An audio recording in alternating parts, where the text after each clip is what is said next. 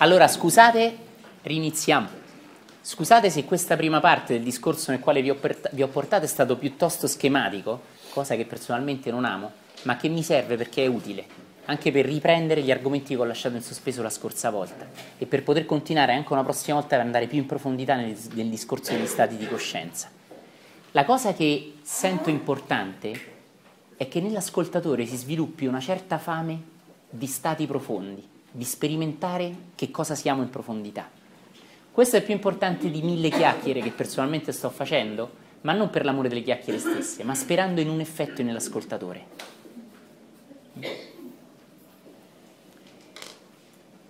Vi ho detto all'inizio, abbiamo visto e ho accennato, che più una persona sperimenta stati di coscienza profondi e più il suo acume si accende, la sua intelligenza, la sua sensibilità.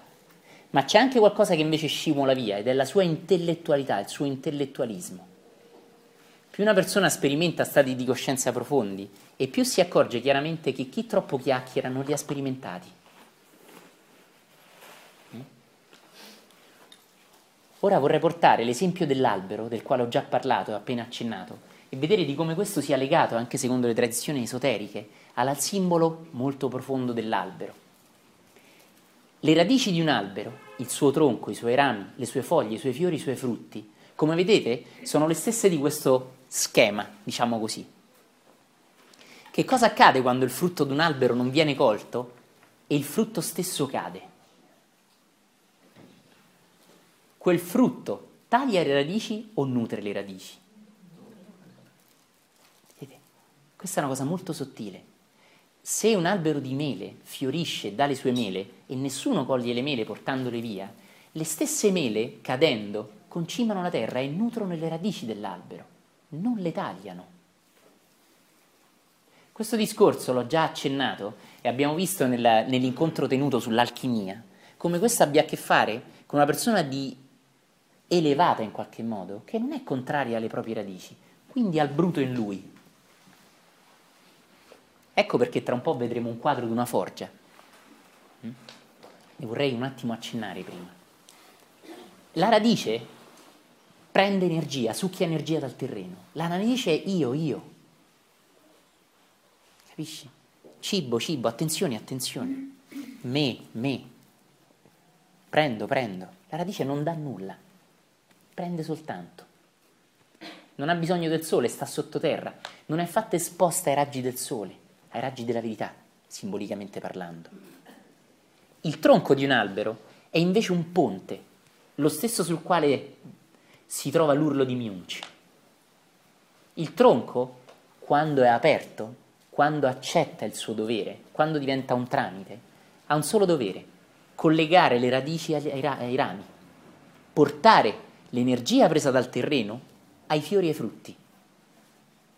Il tronco è un tramite, ma sul tronco non germogliano alcune foglie, né fiori né frutti. Questo, se vuoi, alchimicamente parlando, è la normalità. Ma non è proprio così, perché in realtà è già una persona straordinaria che umilmente fa un compito e lo svolge umilmente. Iniziaticamente parlando, è una persona che, svolgendo il suo umile compito, sta anche trascendendo il proprio karma. E quindi ci sono i rami, le foglie, i fiori e quindi i frutti. Questi sono gli alti livelli. I rami attecchiscono le foglie, le foglie crescono sui rami, anche i fiori e i frutti. Quindi i rami non sono soltanto piccoli tronchi, ma sono opportunità che il tronco non ha.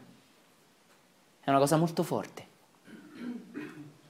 La foglia si nutre del nutrimento delle radici, dell'io, io, io, mio, mio, mio delle radici. Fin quando dà, si apre, germoglia, prendendo energia dal sole. La foglia è una specie di evolutissimo, noi ce lo sogniamo con la nostra tecnologia, pannello solare incredibile, che trasforma in energia direttamente l'energia del sole, senza passare attraverso le verdure e la frutta da mangiare. È direttamente energia del sole, senza passare frutta e verdura, che è indirettamente per noi energia solare, ed è il cibo più sano per le persone.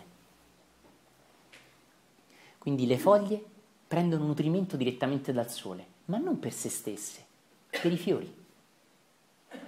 È fortissimo questo. Quando una pianta è ben nutrita, quando le radici di una pianta sono forti, può sostenere le foglie, quindi l'essere si può aprire a un nutrimento più elevato, che è quello del sole, non rinnegando le proprie radici, la propria sensualità, il proprio bruto dentro di lui, dentro di lei, ma semplicemente trascendendolo. Mm? Infine arrivano i fiori, i fiori profumano, attirano gli uccelli, le api. Mm? La fioritura è quella che potremmo chiamare santità, la maestria, l'iniziazione, un essere che fiorisce e che quindi, mentre la foglia nutre soltanto il proprio albero, il fiore nutre anche chi è intorno all'albero. Quindi la foglia nutre soltanto la propria tribù, i propri figli, la propria famiglia, i propri interessi personali, il proprio personale albero. Lo vedi quanto è bello tutto questo? Ma quando ciò è sano, è solido, l'albero entra nella trascendenza, i fiori sono la trascendenza dell'albero. Non tutti gli alberi danno i fiori, ma tutti gli alberi hanno le foglie, alcuni sempre, alcuni ogni tanto. Ma non tutti gli alberi fioriscono. Non è forte questo? Gli alberi che giungono a fiorire danno anche i frutti. Ma il frutto è uno step ancora successivo. Chi di voi ha un arancio o un limone in casa sa che a volte fioriscono, ma non ce la danno a fare i frutti, non ce la fanno. È ancora uno step successivo. I fiori sono benedizioni anche per chi passa vicino all'albero. La foglia invece è energia solo per l'albero stesso. La foglia è ancora qualcosa di egoismo. La fioritura è l'illuminazione dell'essere, non il frutto, è il fiore l'illuminazione.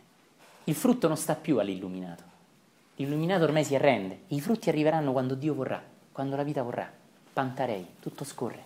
Quando sarà il momento, i frutti arriveranno, ma il fiore, il fiore sta alla persona ancora. La fioritura, l'apertura.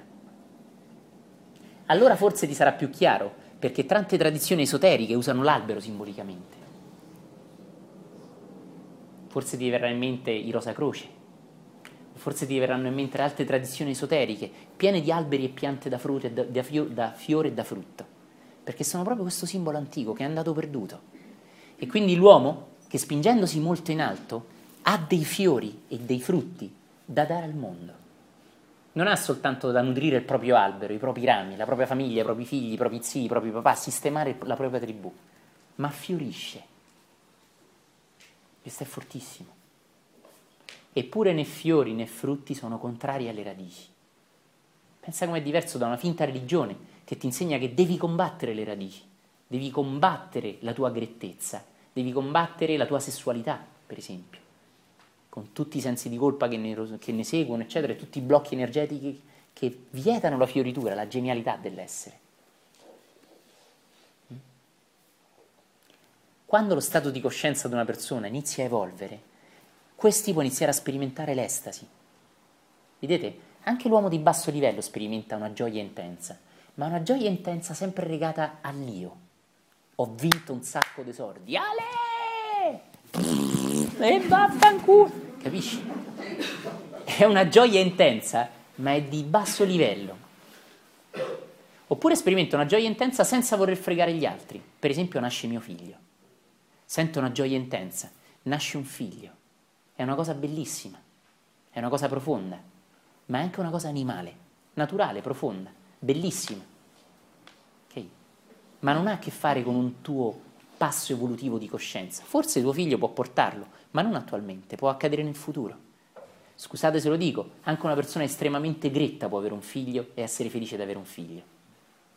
Quindi lo dico con tutto l'amore e senza offendere nessuno. Più lo stato di coscienza sale della persona, e io spero che questa salita acceleri, perché sta veramente già accadendo questo, anche se stasera il telegiornale non ne parlerà, come dicevo nel blog, no? Sta già accadendo questo, no? E più la persona ha gioie più sottili, gioisce di un tramonto. Non è nessun guadagno da un tramonto. Mm? Tuo figlio va bene a scuola, ma tuo figlio è un riflesso di te stesso, ancora il tuo ego ne è nutrito da questo. Capisci?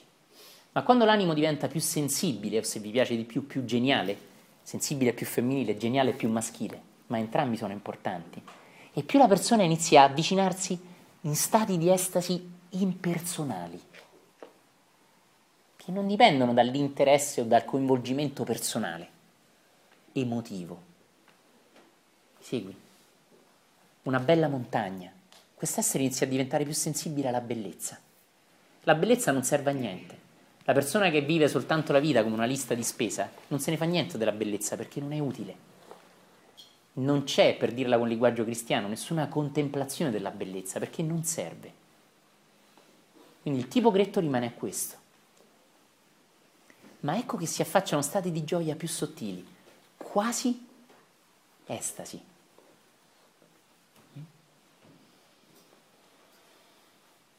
Archimede aveva un compito importante ed era un compito molto interessante per il re.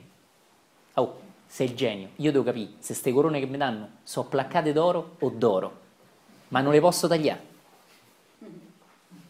Molto semplice, molto pratico e molto interesse personale da parte del re. Mi sta a dare un chilo d'oro e se è tutto lavorato e lo taglio per vedere se è proprio così lo rovino, o mi sta dando un pezzo di piombo placcato d'oro? Oggi c'è che c'ho, facciamo una risonanza magnetica, mettiamo una piccola parte nell'acceleratore particelle, investiamo col metallo in un campo magnetico e vediamo come reagisce. Che ce vo'? Facile, no? Ma anni fa non era così, no? E Archimede, che non era un uomo di talento ma era un genio, mentre sta a mollo nel suo bagno, all'epoca c'era la tinozza, come tutti i geni era profondamente immerso nelle sue riflessioni, no? Quando improvvisamente, dice la leggenda, vedendo l'acqua che si alzava con la sua immersione, capì che lo spostamento d'acqua era legato alla densità del materiale, non solo al volume del materiale. E quindi quello gli permetteva di vedere di che materiale era fatto una corona, anche nel suo interno. Non so se sapete questo, avete mai sentito parlare l'urlo d'Eureka di Archimede? Archimede, che era un vero genio, corse nudo dal re. Io me l'immagino insaponato, anche se all'epoca non c'erano i saponi, c'erano delle essenze.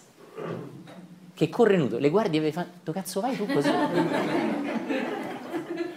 Tu vuoi andare dal re così e noi pensi che te facciamo passare con le picche, le lance, te vuoi passare dal re così? Archimede li spinse e corse dentro. Le guardie lo seguirono, perché era vietato andare dal re nudo, al cospetto del re nudo. Era pure vietato andarci ben vestito, se non eri invitato ci vai nudo. Capisci?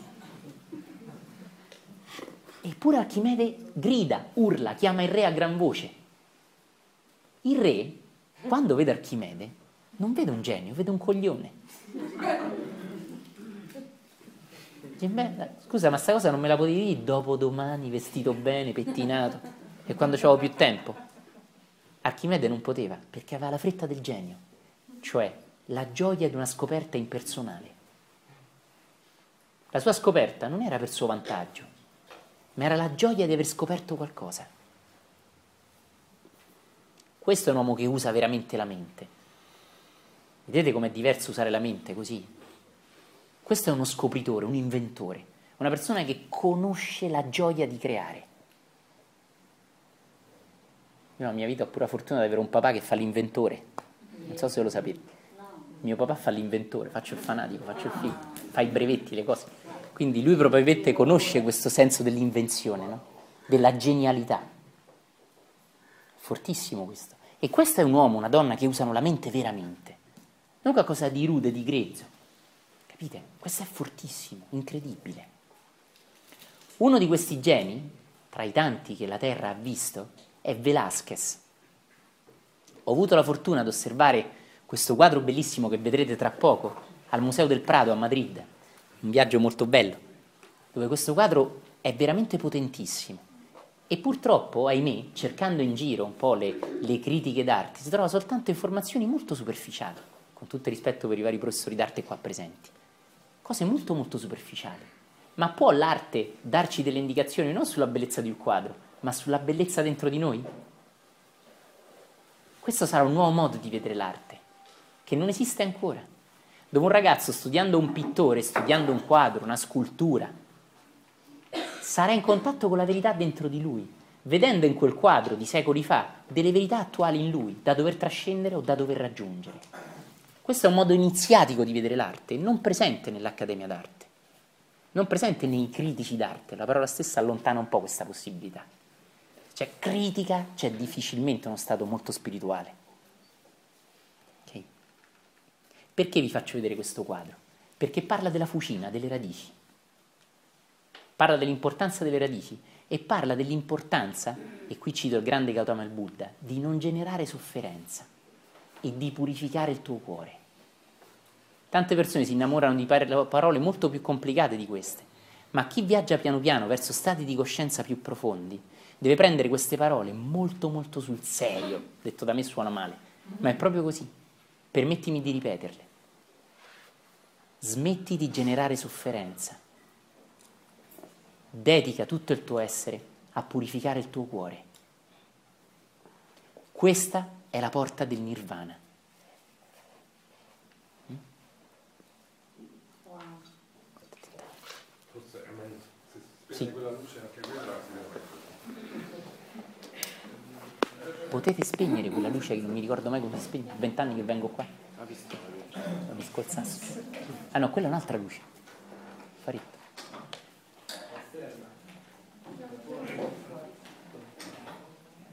Bene,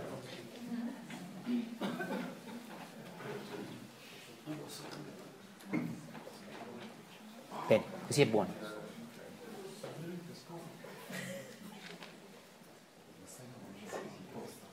Calcolando che cinque centimetri per cinque centimetri questo, questo proiettore è meglio.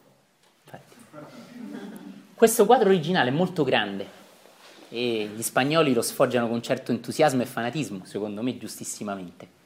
Velázquez è un genio meno conosciuto di altri grandi geni, ma affascinante. Non ve la faccio troppo lunga e vi invito a leggere la sua vita, perché è veramente affascinante come ha vissuto quest'uomo geniale. Osservate bene questo quadro. Ma questo è ciclica lua, Shiva, distruzione, costruzione. Quel signore col fisicaccio e col martello in mano è Vulcano, un semidio. Vulcano forgia le armi per andare in battaglia. Quella alla sinistra, gli altri a destra, scusate, non sono dii, sono persone. Quella a sinistra è un dio completo ed è Apollo, il messaggero. È una divinità. Apollo, notate la luce che c'è intorno ad Apollo. Dovete sapere che Vulcano sta tutto il tempo a lavorare e si vede. Guardate l'espressione di Vulcano. O oh, quasi una martellata da dopo con quei fiori. Con quelle fogliette in testa, ma che c'è di fa con quelle foglie che prendono energia dal sole, eccetera. Osservate una cosa molto importante. Apollo in questo quadro sta dando un messaggio terribile, sta dicendo a Vulcano che sua moglie lo tradisce con Marte, il dio della guerra. Qual è il messaggio? Il messaggio è che Vulcano, zoppo, crea armi ma non va mai in battaglia. Qualcosa del tipo armiamoci e partite. Okay. E che cosa riceve in cambio di questo comportamento? Riceve un tradimento perché la moglie va proprio col dio della guerra. Mi seguite? Apollo, che rappresenta l'intuizione anche nel, nelle storie, no? Rappresenta l'intuitività. Questo quadro in realtà parla del fatto che Vulcano intuisce questo, no? E Apollo è la manifestazione fisica di un'intuizione. Che cosa succede a Vulcano? Vulcano fa armi, ma non va in battaglia, è un tiepido. Però nutre la guerra. Nutrendo la guerra, che cosa ricava? Ricava sofferenza e dolore. Perché la moglie lo tradisce proprio col dio della guerra e non con un soldato qualunque. Chiamala scema. Osservate che Vulcano al fuoco sta forgiando probabilmente una corazza. Vedete anche sulla destra stanno lavorando a una corazza. Quindi Vulcano al fuoco. Ma Vulcano al fuoco soltanto per difendersi, le armi, la corazza. Quindi Vulcano è il simbolo di qualcosa che ancora è solo me, me, mi difendo, mi difendo, armi, armi. Capisci? So che se ci sono critici d'arte arricceranno il naso e così, ma a me questo non interessa, perché io rispetto molto anche gli altri modi di vedere l'arte. Quindi che cosa sta dicendo questo quadro? Vedete, in Oriente si chiama Karma. E sta dicendo che Vulcano, forgiando le armi e nutrendo la guerra, genera sofferenza. E riceve tradimenti. C'è un'altra bella canzone di Giovannotti dove dice che un tizio che suonava il violino e che lo lascia per amore, dopo tanti anni viene tradito dalla moglie con un violinista. Allora la moglie si è innamorata del violinista, lui tutto preso dalla storia d'amore si è dimenticato di suonare il violino e la moglie da un po' lo tradisce con un altro violinista. La moglie, questo violinista che ci faceva. Però la cosa interessante è che è lo stesso messaggio del quadro, capisci? Quindi Vulcano è un uomo che forgia armi, è un uomo che crede nella forza, nella potenza, ma non la manifesta perché in battaglia non va. Dà solo i mezzi per fare la battaglia, ma lui non scende in campo. E ecco quindi che riceve do- sofferenza e dolore, perché la moglie lo tradisce con chi non soltanto scende in campo, in campo, ma con chi è il migliore di tutti in campo, Marte, Marziale. Non potevo non parlarne. Ok, questo è potentissimo. Perché vi faccio vedere questo quadro? Perché noi, l'uomo che vuole coscientemente accelerare il pross- il pross- la propria coscienza, la propria evoluzione, deve far caso a che cosa genera col proprio modo di vivere. Vulcano è lì che pensa soltanto al suo guadagno, al suo lavoro, forgia, fa scudi, fa armi, ma non si accorge delle conseguenze del suo agire. Okay. Permettimi di ripetere il detto di Gautama e il Buddha: smetti di generare sofferenza. Vulcano non ha smesso, e quindi Vulcano sta passando attraverso la purificazione dell'acqua verso il basso. La sofferenza di essere tradito, di non essere amato, e di essere preferito a qualcun altro, di preferire qualcun altro a lui. È una sofferenza atroce, ma che probabilmente lo porterà a riflettere sulle proprie azioni.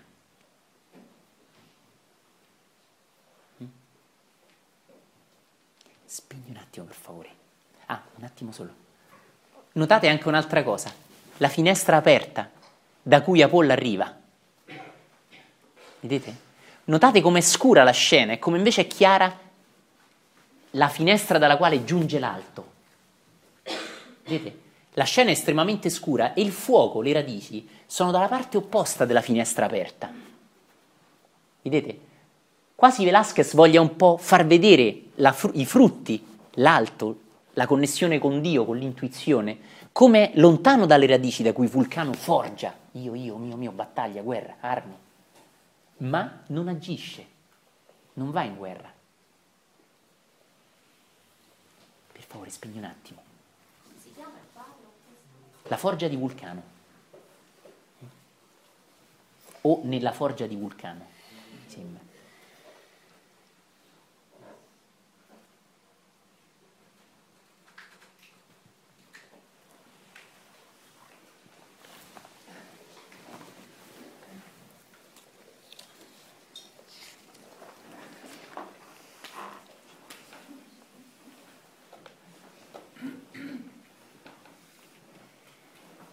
Colui che vuole accedere a stati di coscienza più profondi deve preparare il campo, deve lavorare al tempio.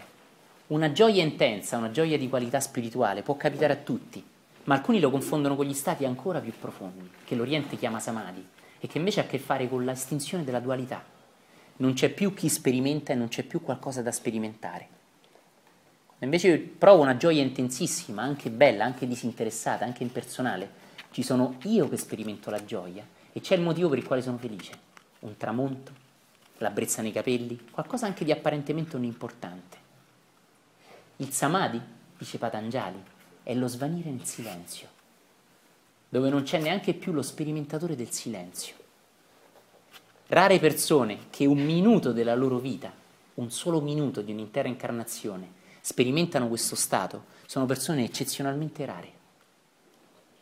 E sono persone che se riescono a convogliare questo sugli altri possono accelerare lo sviluppo degli altri anche. Cito una frase di Einstein: Dio non gioca a dadi. Lui ce l'aveva con la meccanica quantistica. Diceva: ma pensi che se la luna non la guardo non esiste e quando la guardo riesiste? No, no, non mi piace sta meccanica quantistica, troppa probabilità. La probabilità è rappresentata dai dadi. Quindi simpaticamente da una bella frecciata alla meccanica quantistica. Oh, Dio non gioca a dadi. Questa è una cosa molto forte. Che cosa voglio dire? Che gli stati di coscienza più profondi non accadono nelle persone che veramente non hanno compiuto un lavoro interiore, non possono accadere. Tu direi, stai dando quindi delle regole, stai bloccando la grazia? No, sto dicendo che se una barca non apre le vele, il vento non la porta da nessuna parte. Questo è un errore che c'è in Oriente, pensando che la vita accade e quindi stando seduti sulle strade aspettando che la vita accada. E c'è un errore che c'è in Occidente, dove facciamo di tutto per il nostro lavoro, per il nostro ego, per la nostra persona, senza però lasciare che qualcosa ci accada dalla grazia. Quindi sono due cose opposte che però non si incastrano. Il lavoro interiore dell'iniziato è tutto mirato a trascendere le proprie piccolezze. Un lavoro importantissimo per questo, lo ripeto, e che io amo tantissimo nella meditazione profonda, lo chiamiamo purificazione dei livelli, è smettere di generare sofferenza. Di questo ne parliamo tanto, è una cosa molto molto profonda. Ma voglio solo chiederti, le azioni nella tua vita, quanto generano veramente benessere in chi ti è intorno? E quanto generano invece dolore o menefreghismo da parte di chi ti è intorno? Il tuo stile di vita quanto fa bene alle persone che non conosci?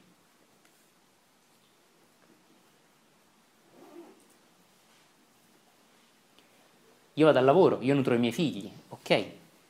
Ma che cosa arriva? Questa è la tribù, questa è la vita ancora animale. Bella, rispetto assolutamente la famiglia. Ma che cosa dai tu? Che cosa espandi tu nel mondo col tuo lavoro?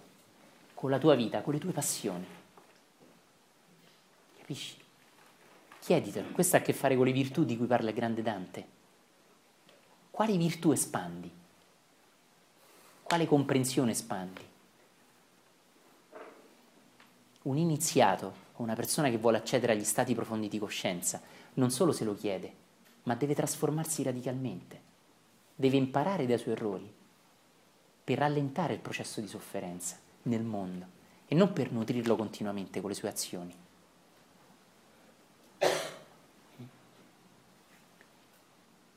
Alzati e dai le mani a una persona con la quale non stai di solito.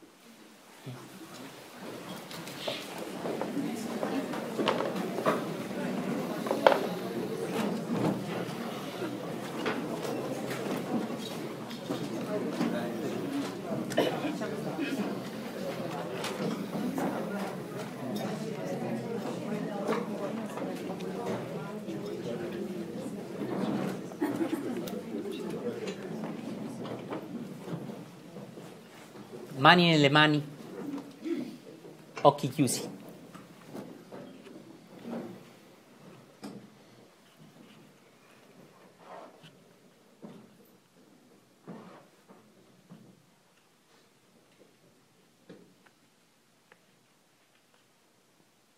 Ascolta e calmati.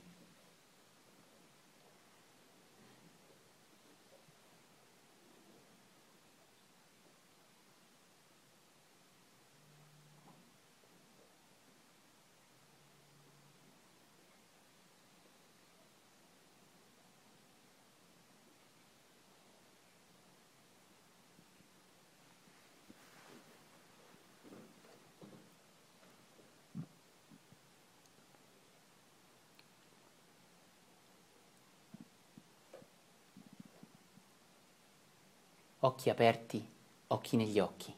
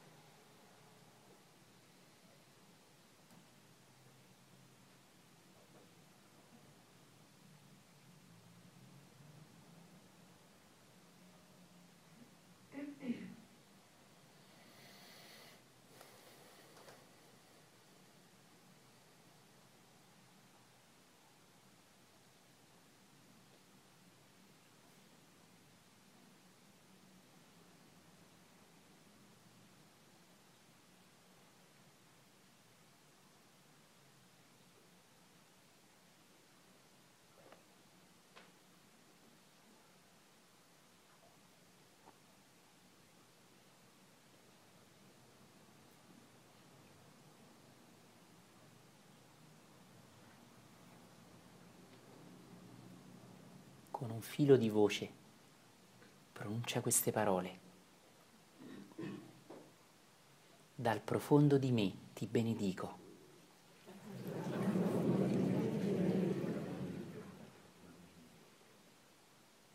Possa il Maestro in te manifestarsi presto.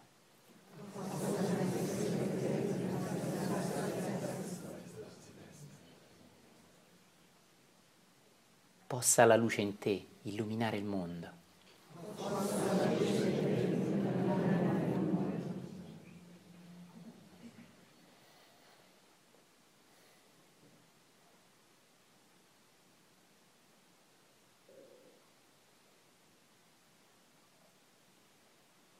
E un abbraccio.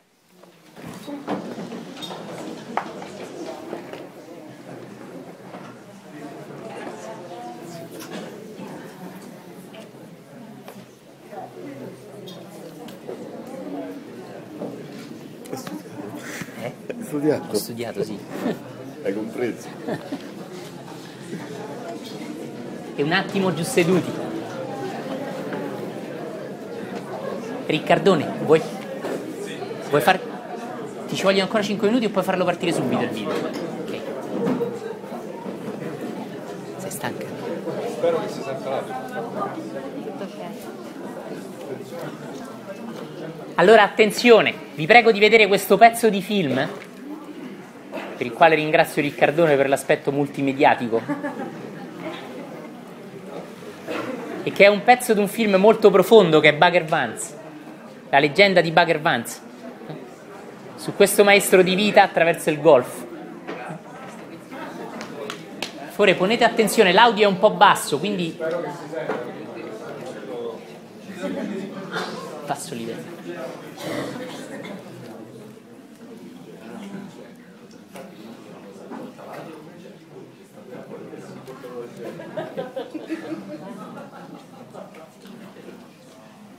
Allora, per favore, silenzio perché l'audio è molto basso.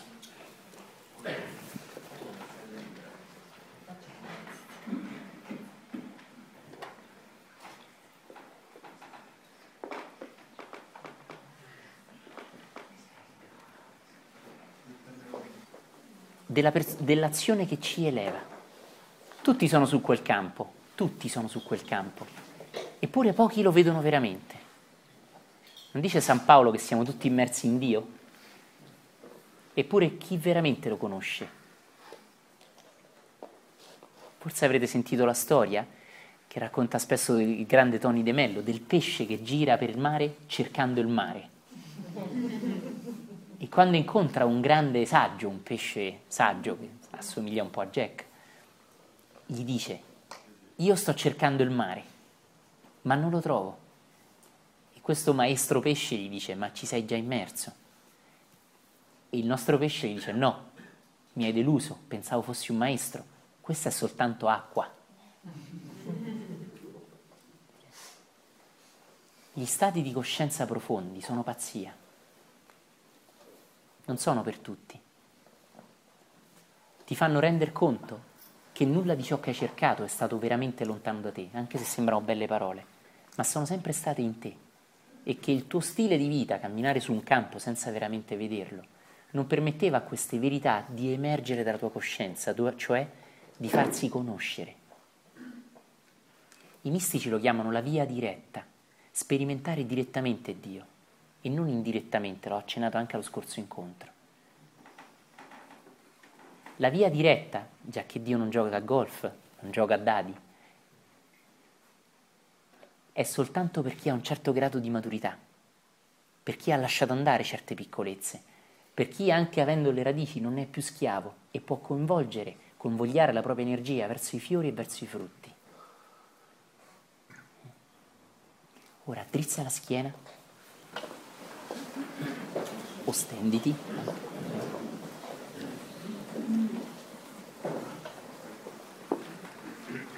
Ti farò, come spesso faccio nei gruppi di meditazione, delle domande alle quali ti invito a non rispondere mentalmente, ma a lasciarle scendere dentro di te, affinché agiscano piano piano nei giorni e anche nei mesi.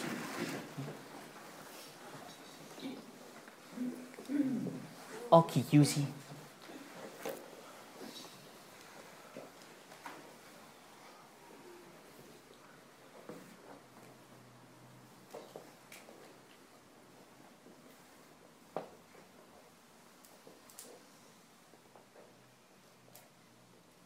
porta l'attenzione ai suoni.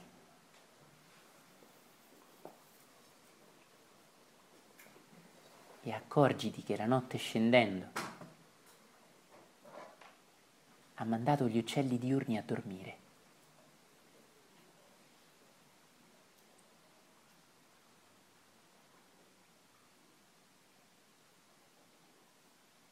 Accorgiti dei suoni intorno a te, delle voci.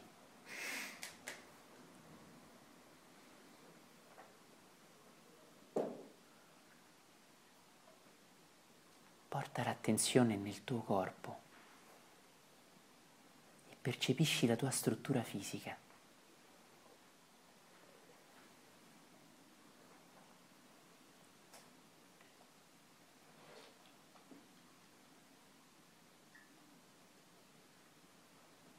Lascia scendere giù le spalle, rilassale.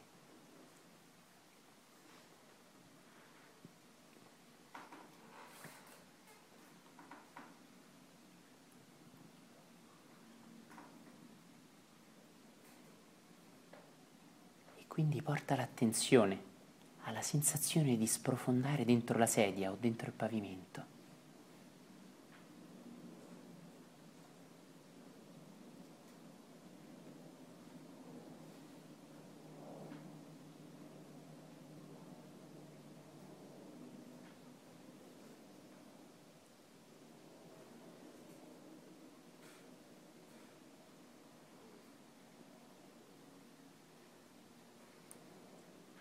Ogni mio muscolo, ogni mio tendine, ogni mia cellula sprofonda nella pace, nella quiete.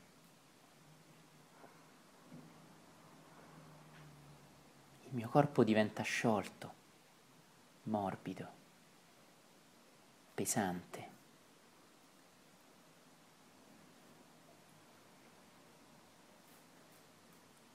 E io sprofondo giù, lasciando pensieri e emozioni in superficie e scendendo giù, dentro la pace, la quiete, una presenza vigile e profondamente abbandonata.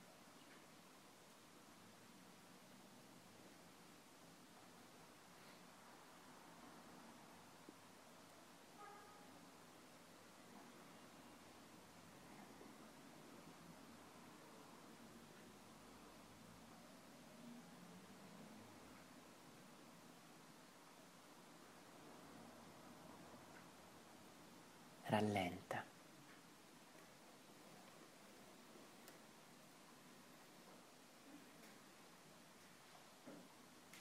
Sprofonda giù e rallenta.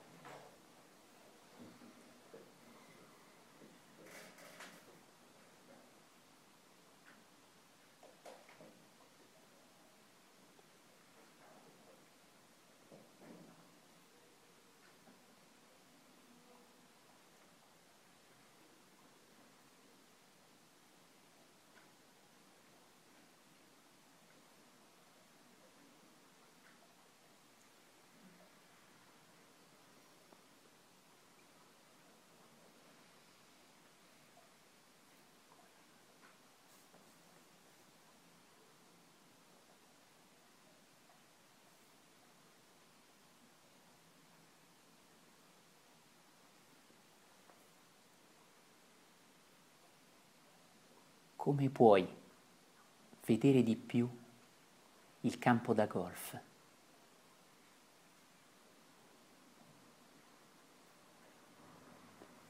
Come puoi essere meno mentale, meno frenato e più immediato, spontaneo, acceso, vivo?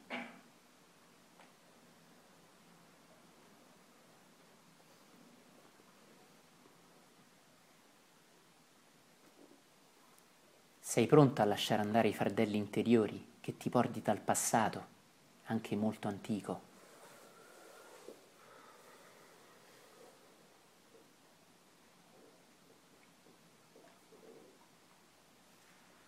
puoi aprire la porta interiore a una conoscenza superiore.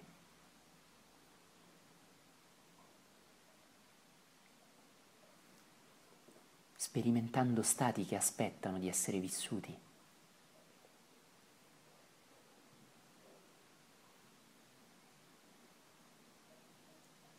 Sei pronta a dedicare energia a questa esplorazione?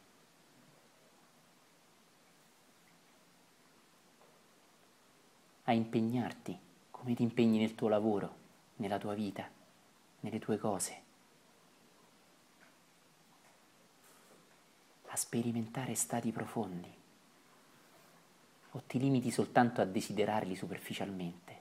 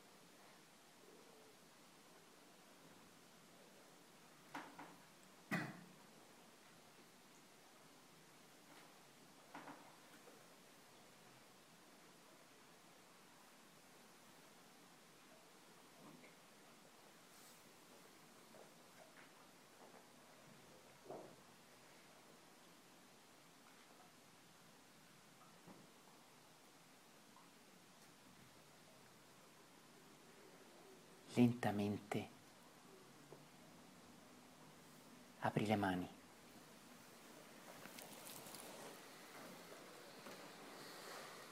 E dal profondo, umilmente e potentemente, benedici tutto e tutti.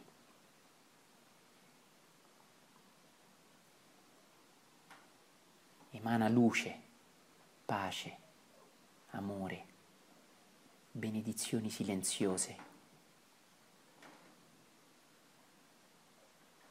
per ogni cosa, per tutti gli esseri.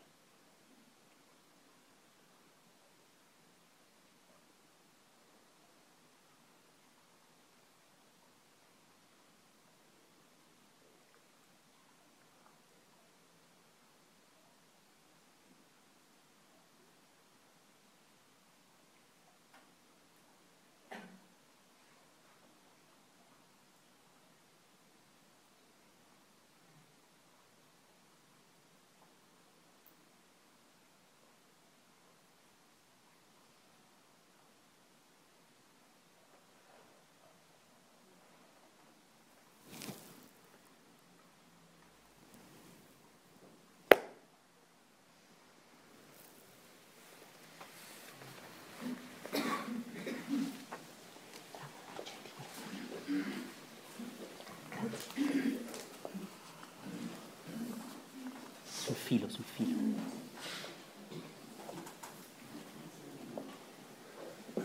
Grazie. Vi prego di ascoltare queste ultime parole. So che c'è stanchezza, calore, eccetera.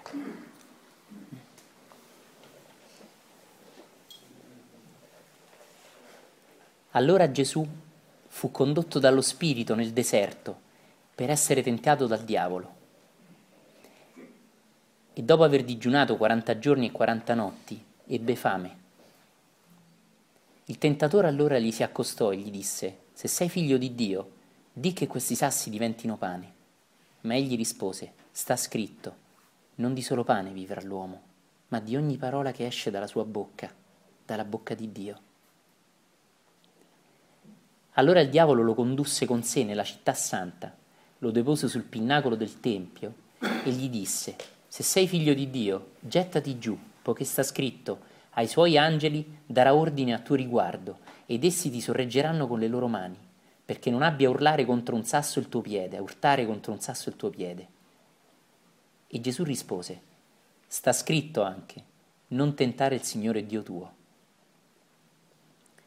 Di nuovo il diavolo lo condusse con sé sopra un monte altissimo, e gli mostrò tutti i regni del mondo, con la loro gloria e gli disse: «Tutte queste cose io ti darò, se prostrandoti mi adorerai». Ma Gesù gli rispose: «Vattene, Satana. Sta scritto: adora il Signore Dio tuo e a Lui solo rendi culto». Allora il diavolo lo lasciò, ed ecco angeli si accostarono e lo servirono.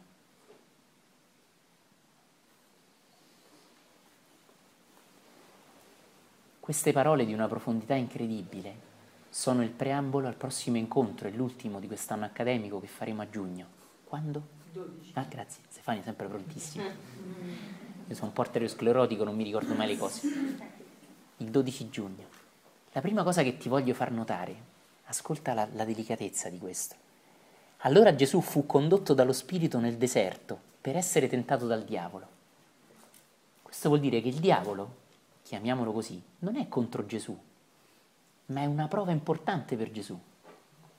Perché lo spirito che è bene, perché dovrebbe portarlo dal diavolo se il diavolo è male? Capisci? Quindi alchemicamente parlando, qua si vede come il cosiddetto diavolo è una cosa importante per Gesù, non contro Gesù.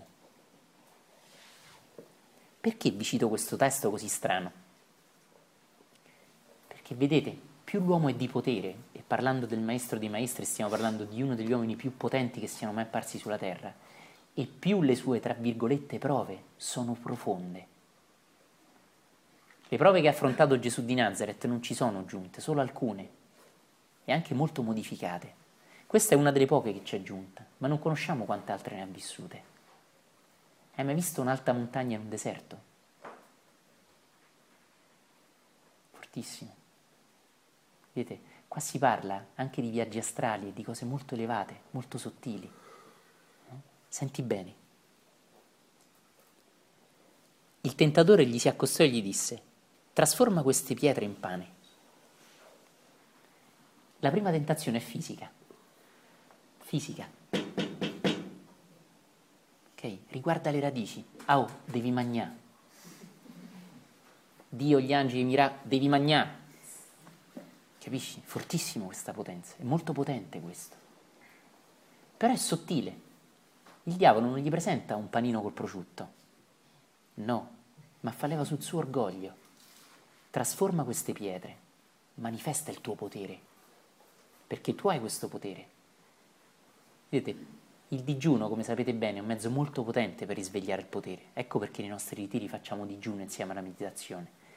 E anche quest'estate in Sardegna vorrei invitare i praticanti a digiunare, o perlomeno a mangiare solo frutta, o seguire per qualche giorno. Spesso si associa al senso di colpa, al peccato, all'espiazione e così. E invece è proprio una pratica iniziatica il digiuno. Sentite la risposta di Gesù. Quanto è profonda, quanto è bella. Non di solo pane vive l'uomo, ma di ogni parola che esce dalla bocca di Dio. Sapete, vi sono entità elevate, ne ho accennato in un altro incontro, i maestri invisibili, che si nutrono soltanto di profumi, di vibrazioni. Noi non sappiamo che quando pensiamo emaniamo profumi su un piano sottile, o puzze, emaniamo vibrazioni luminose, o ombre, fanghiglia. Non sappiamo che emaniamo suoni particolari, vedete?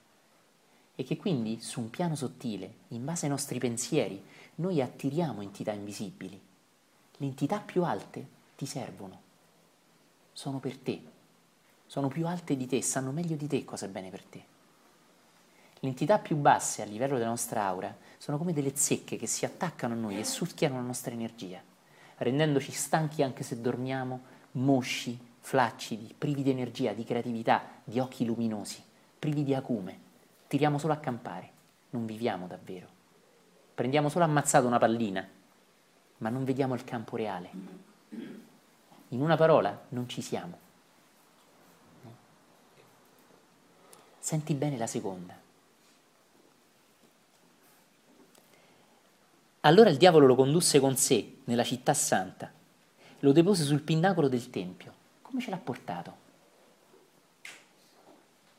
Vedete? Ma è simbolico.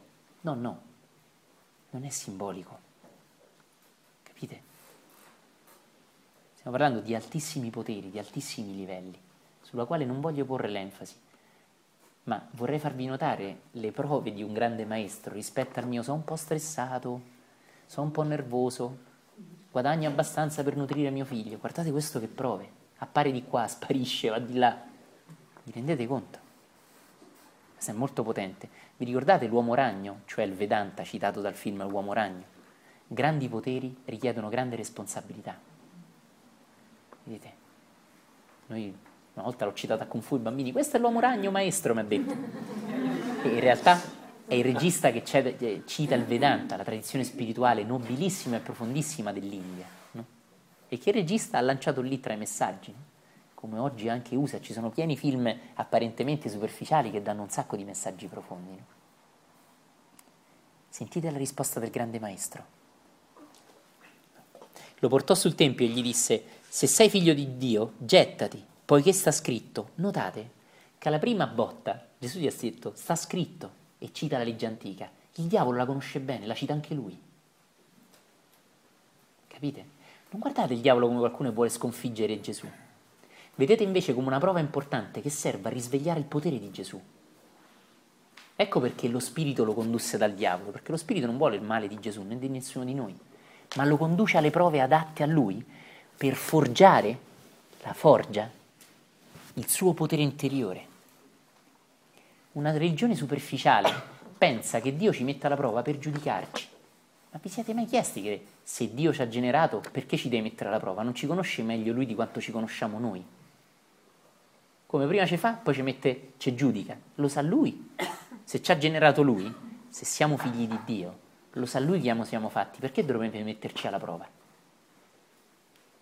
I maestri invisibili, nelle alte sfere, non hanno bisogno di metterci alla prova, siamo noi che abbiamo bisogno delle prove, per conoscere il nostro potere, per risvegliarlo.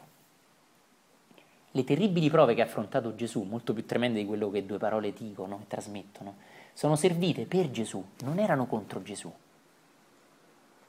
Capite? Sono servite per risvegliare il suo fuoco, la sua potenza massima. Capite? E è molto sottile, vedete? Se hai risvegliato tutti questi poteri, cavolo, vola. Arrivi a Gerusalemme volando, ti danno tutti retta. Capisci? Ti portiamo sul Tempio. Il Tempio ti vedono tutti, ti vedono tutti i maestri spirituali cosiddetti e vedono che tu sei il vero maestro spirituale. Perché loro se si buttano si sfrangono. Tu se ti butti voli, ti accompagnano l'angelo, gli angeli. Fai un figurone sui maestri e quindi considerano te il vero maestro. Perché no? Hai potere, manifestalo. Capite com'è sottile? Ricordate, il diavolo non è cattivo, è un'opportunità per Gesù, condotta dallo Spirito, per risvegliare il suo acume, il suo potere massimo. Capite?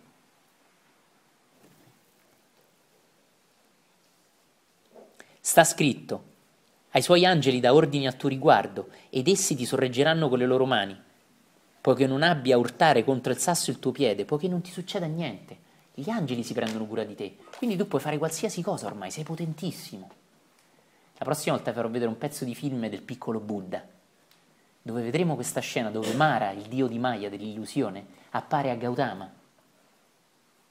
Un tratto molto molto mistico in questo film di Bertolucci, molto molto profondo. Ringrazio Riccardone per i potenzi mezzi della tecnica. E senti Gesù cosa risponde. Sta scritto anche. Vedete il diavolo com'è sottile, no?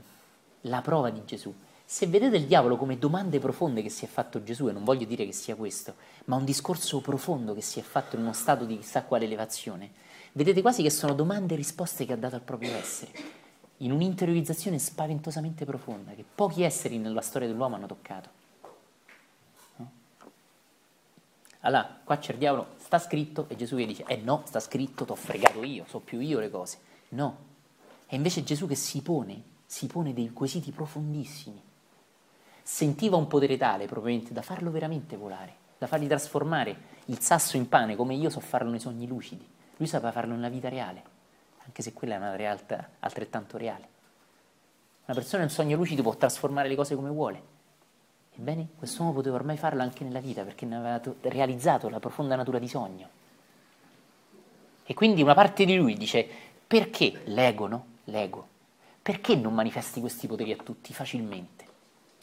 manifestali e tutti diranno ammazza, ma questo è un maestro Dupalle così. Ma in realtà lui li ha già manifestati. Quando va a digiunare nel deserto aveva già fatto tantissimi miracoli continui, capite? Potentissimo, no?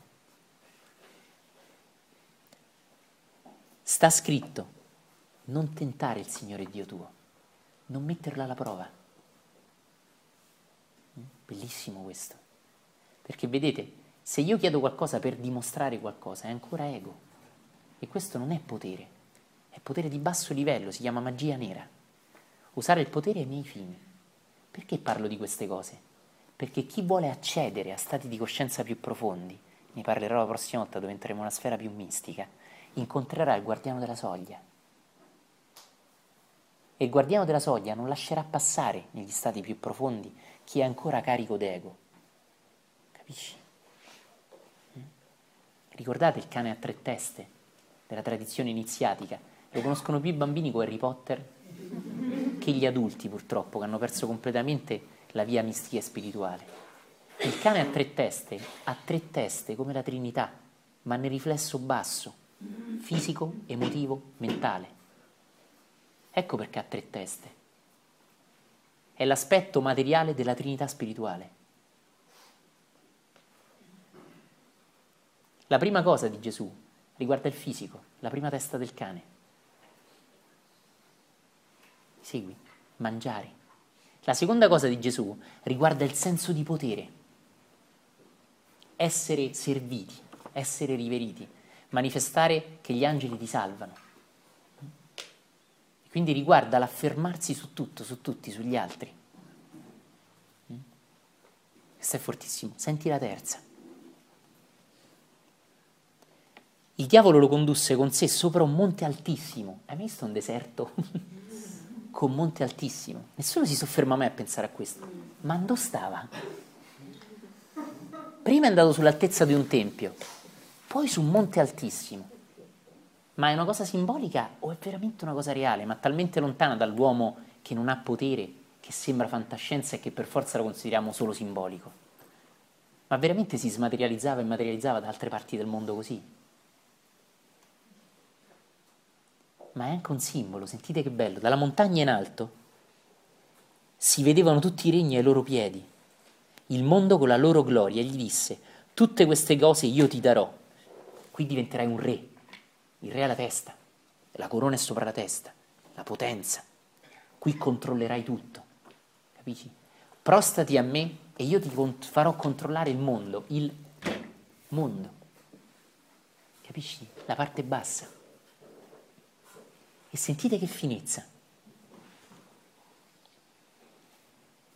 Vattene. Bellissimo.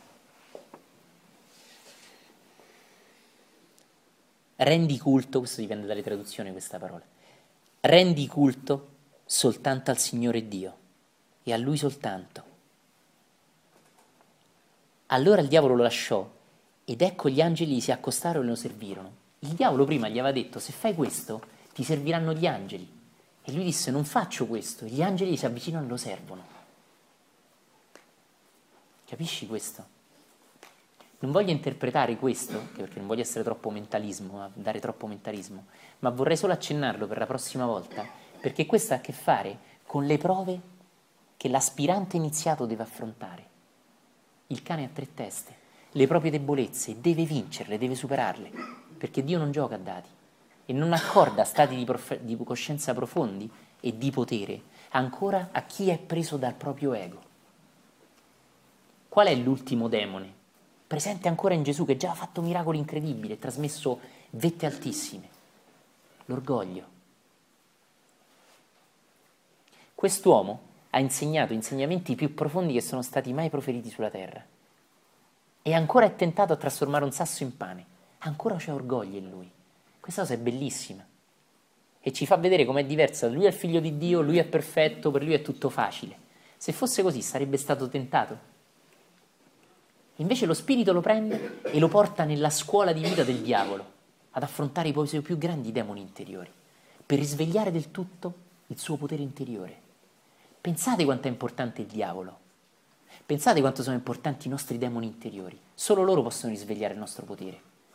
Niente fiori senza radici. Niente pesche se io taglio l'albero. Se io stacco un fiore e lo metto in un vaso, dura pochi giorni e non dà nessun frutto. Capisci la potenza di questo? Questo ha a che fare con l'affrontare le proprie piccolezze e trasformarle nelle proprie virtù. Una cosa potentissima, nel quale secondo me il ricercatore interiore deve soffermarsi e riflettere anche mentalmente a lungo, interiorizzare profondamente questi significati profondi. Com'è possibile che un uomo già così elevato è ancora così pieno d'orgoglio? Non solo è possibile, ma proprio perché è così elevato il suo orgoglio è ancora più alto. Nel senso, il mio orgoglio, quale può essere? Ora parlo con voi, faccio vedere quanto sono figo. Ma non penso, me butto dal Colosseo e me prendono gli angeli. Cioè, è esagerato. Capisci? Il mio orgoglio può essere, senti che pasta che ti ho cucinato? Hai mai mangiato così bene? Eh? Dì la verità, come mangi con me? Ma non è che ti trasforma il tavolo in un panettone. Cioè, non ci penso neanche. Capisci cosa voglio dire? Il mio orgoglio potrebbe essere, cioè, guadagnassi diecimila euro al, mo- al mese... sarei veramente un signore. Ma non è quello, domino l'intero mondo, inginocchiatevi tutti. Non ci penso neanche. Quindi questo insegnamento così profondo è che più sei elevato, più è potente lo scontro, lo scontro che devi affrontare. Poi ti accorgerai che lo scontro non vi era quando supererai la tua prova, la tua, quella adatta a te a questa incarnazione. Ma prima c'è il combattimento. La Bhagavad Gita è tutto uno scontro. Krishna dà indicazioni sulla battaglia, Arjuna sta combattendo, il testo sacro indiano. È tutta una battaglia, ed è questa la battaglia, la battaglia dell'autoelevazione. Finita la battaglia, come nell'ultimo samurai, ogni fiore è perfetto, e questo sarebbe un bel pezzo da far vedere, ogni fiore è perfetto, ma solo dopo aver combattuto la battaglia. Quindi, cari amici, il guerriero, l'iniziato, il futuro maestro, quando sarà vecchio in una sua prossima vita, deve combattere i suoi demoni, deve facing il proprio diavolo, deve facceggiare, non c'è in italiano ma mi piace molto, deve facceggiare il suo diavolo, deve vederlo, deve esserne tentato. Le sue radici devono reclamare il loro potere. Capite? E ecco perché così poche persone arrivano in stati di coscienza profondi. Il grande guardiano della soglia. Potentissimo questo. Le tue tentazioni, le tue piccolezze, i tuoi freni interiori sono un segno del tuo potere. Più sono forti e più potere c'è dietro. Capite? E allora il diavolo sparì e ecco si avvicinarono gli angeli e lo servirono. La battaglia era finita, ma era stata combattuta e vinta. Non contro un nemico, perché il diavolo era lì per lui, ecco perché lo spirito ce l'ha condotto. Capite?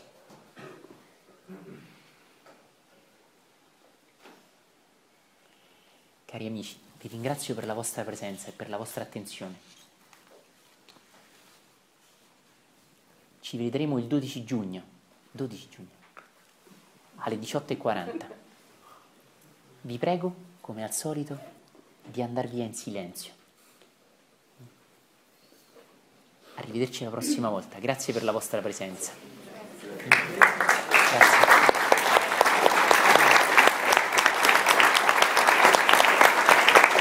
Ah, scusate un attimo, scusate un attimo, vorrei ringraziare anche Marcel, del quale ho il cellulare, me lo tengo pure, e Jack in particolare, per questo lavoro bellissimo che hanno fatto. Questi discorsi sono gratuiti e scaricabili su iTunes. Se su iTunes Store, quello online, digitate Scuola no Scuola o Pier Giorgio Caselli, sono scaricabili gratuitamente senza copyright, quindi potrete ascoltarli, legararli, farli ascoltare a un vostro amico che vive a Toronto, in particolare quello che sentite per voi. Questo viene fatto non per pubblicizzare, ma per diffondere qualcosa, quindi vi prego, vi prego di farne un uso sano. Non prendetene cinque minuti, non staccate cinque minuti da un discorso per manipolarli, perché questo purtroppo è un rischio al quale io mi espongo. Quindi una persona può staccare due minuti da un discorso, attaccare gli altri due minuti da un altro discorso per farmi dire quello che vuole lui o vuole lei. Quindi vi prego, usateli per il motivo per quali sono messi. Non per creare l'immagine di un maestro esterno a voi, ma per svegliare il maestro dentro di voi. Sono messi lì e presto saranno aggiornati con tanti altri discorsi su iTunes. Ci sono anche già altri. Vi ringrazio e vi prego, ricordatevi di lasciare un'offerta. Arrivederci a tutti.